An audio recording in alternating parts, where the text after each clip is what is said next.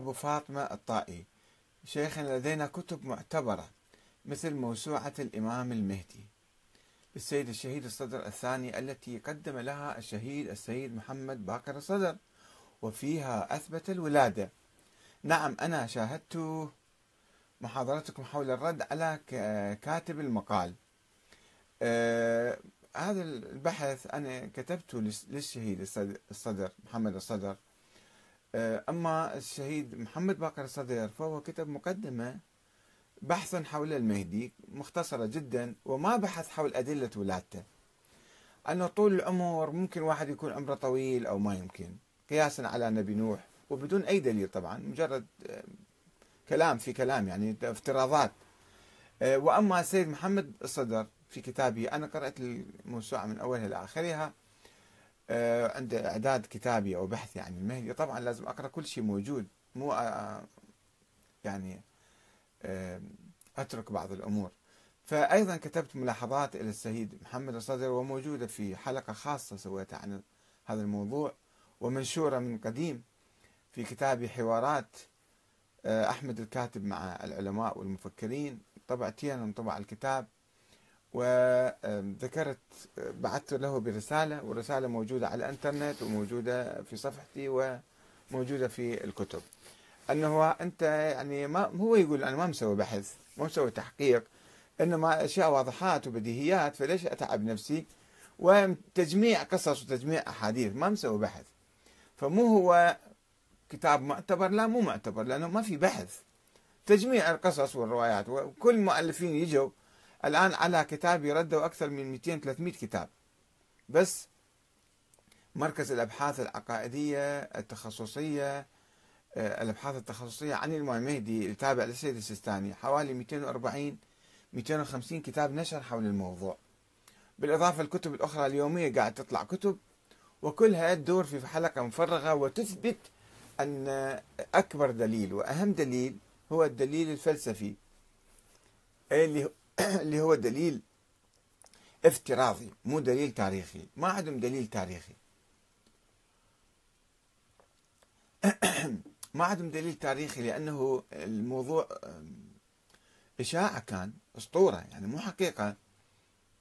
وخلاف الواقع وخلاف الظاهر الإمام الحسن العسكري ما أعلن أو أعلن أنه ما عندي ولد. وأهل البيت كلهم ما يعرفون عنده ولد. وإنما آه، كلام اجوا ناس قاموا يتكلمون أنه آه، سرا وهمسا ذول ناس مستفيدين ادعوا النيابة.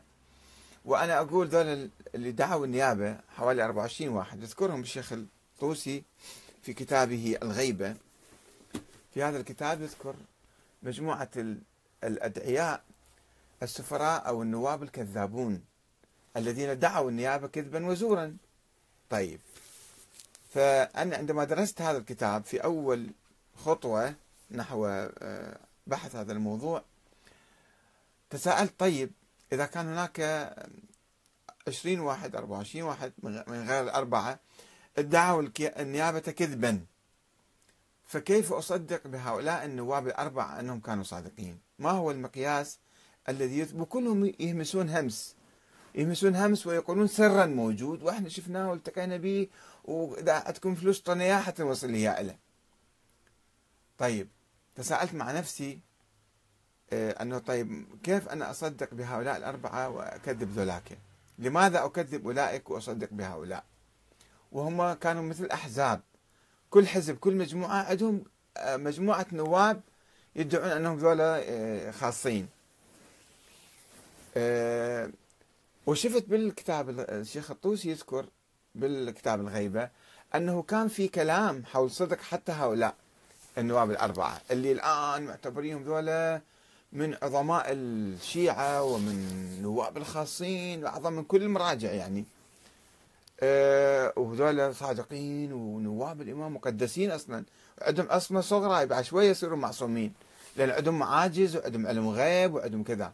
فالدليل على صدقهم كما يورد الشيخ الطوسي أن ذلك كان عندهم معاجز وعندهم علم غيب.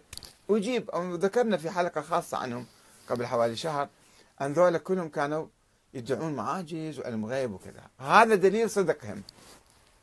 طيب أنا أشوف النبي محمد صلى الله عليه وسلم عليه جاب النبوة وجاب الإسلام جاب الرسالة وما جاب معاجز. قال ما عندي معاجز. الأنبياء السابقون جابوا معاجز والناس ما صدقوهم وبعد الله ما يجيب معاجز. معجزتي الوحيدة القرآن. إذا أتحداكم بالقرآن فأتوا بمثله بعشر سور بسورة ما حد ما قدر يجيب. فإذا معجزة القرآن تحققت. آه، علم غيب هم ما كان عندنا بعلم غيب إلا ما يعلمه الله تعالى. طيب الأئمة البقية هم ما عندهم معاجز.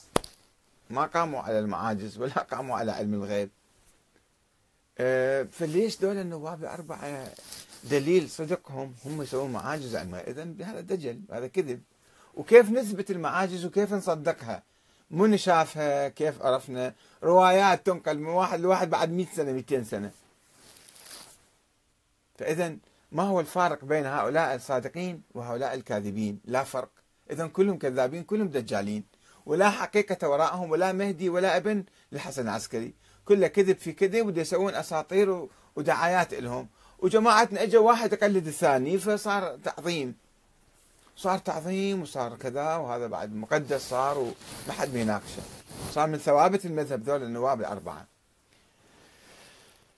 الشيخ حسين الرزوق المياحي يقول لي أنت شلون تتهم ذول النواب الأربعة الناس المقدسين العلماء يقدسوهم تتهمهم بالدجل؟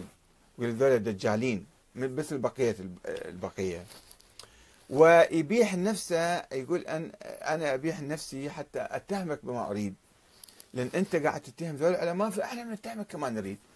أنا عندما اتهمت هؤلاء ما عندي مصلحة وياهم ولا عندي عداء. أنا دا أحلل أن ذول الجماعة إجوا ادعوا فرد شيء عظيم. قالوا أكو إمام معصوم ورانا متخبي وإحنا نشوفه فقط نلتقي به.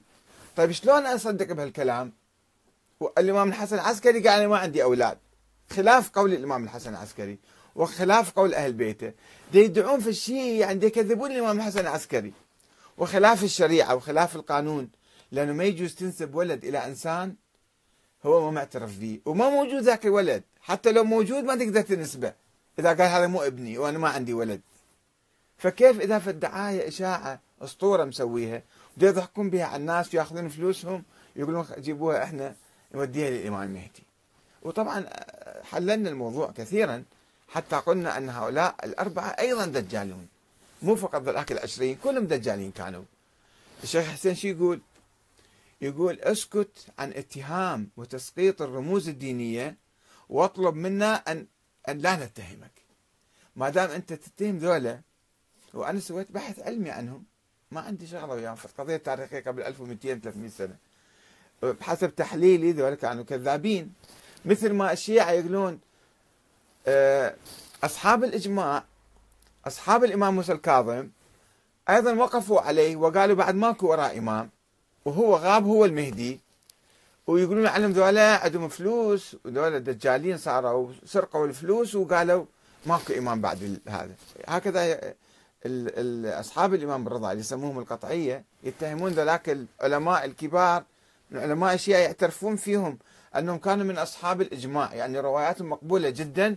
مع ذلك اتهموهم ذولا كانوا دجالين وكانوا حرامية. طيب ليش تتهموهم؟ هذا شنو؟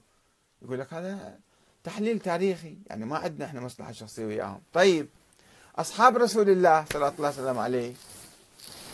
أصحاب رسول الله كلهم ذولا طلعوا ناس منافقين دجالين ومرتدين لأنه ما سمعوا كلام النبي وراحوا اغتصبوا الخلافة من الإمام علي زين أنت سقط مئة ألف واحد من الصحابة سويهم كلهم مزينين كلهم مرتدين ارتد الناس بعد رسول الله إلا أربعة خمسة. فهذا شنو موقفك؟ يعني أنا هذا العمل اللي أنت تقوم به لتسقيط الصحابة كلهم المهاجرين والأنصار ما عدا أربعة خمسة وأربعة أشخاص في القرن الثالث والرابع. أنا أقول ذولا كانوا دجالين. ياهو جريمته أكبر. أنت تقول أنا حسب الادله والبراهين دا أتكلم مو حسب الاهواء والشهوات طيب أنا حسب البراهين دا أقول لك ذول النواب الأربعة عثمان بن سعيد ومحمد بن عثمان والنوبختي والسلام كلهم دجالين كانوا. كذابين ودجالين وماكو شيء وراهم وما عندهم أي دليل على صدق كلامهم.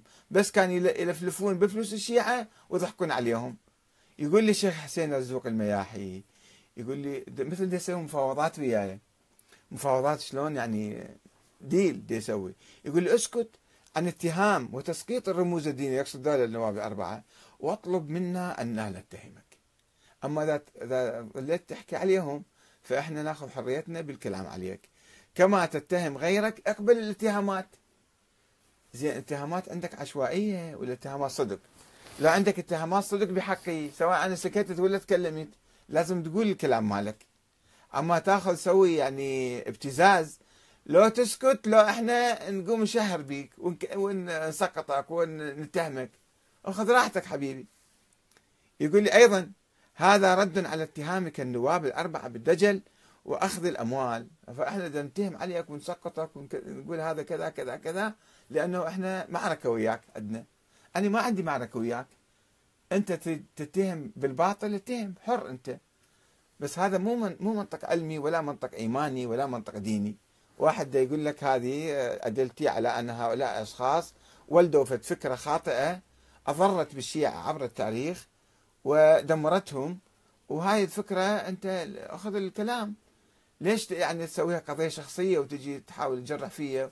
هذا سعودي وهذا بريطاني وهذا أمريكي وهذا عميل وماسوني وما أدري شنو. يقوموا يطلقون هالاشاعات من أجل ان يمنعون الشخص من يتكلم.